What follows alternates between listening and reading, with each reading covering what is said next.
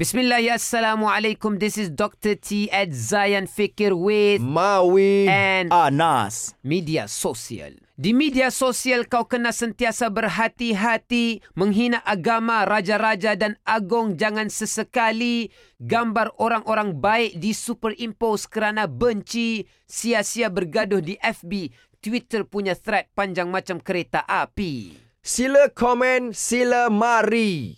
Like dan share page kami.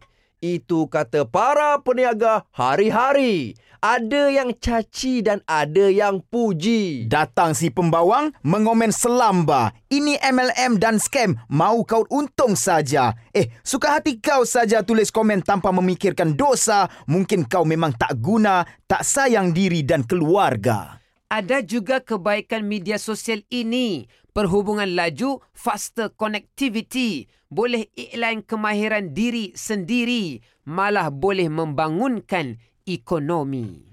Tuan-tuan Mawi dan Anas, setiap benda ada dia punya pro dan ada dia punya Mhm. kontra. Ada Mhm. baik dan ada buruknya. Ya.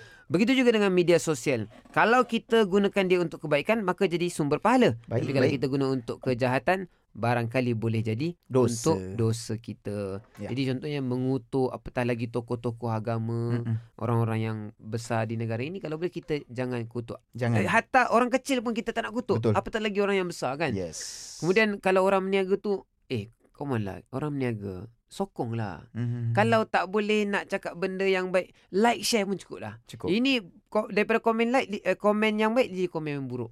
Orang tu baru nak start perniagaan. Jadi jaga perasaan orang. Kerana Yes. menyakiti perasaan orang juga adalah satu perkara yang do dosa. dosa. Jadi jaga-jaga.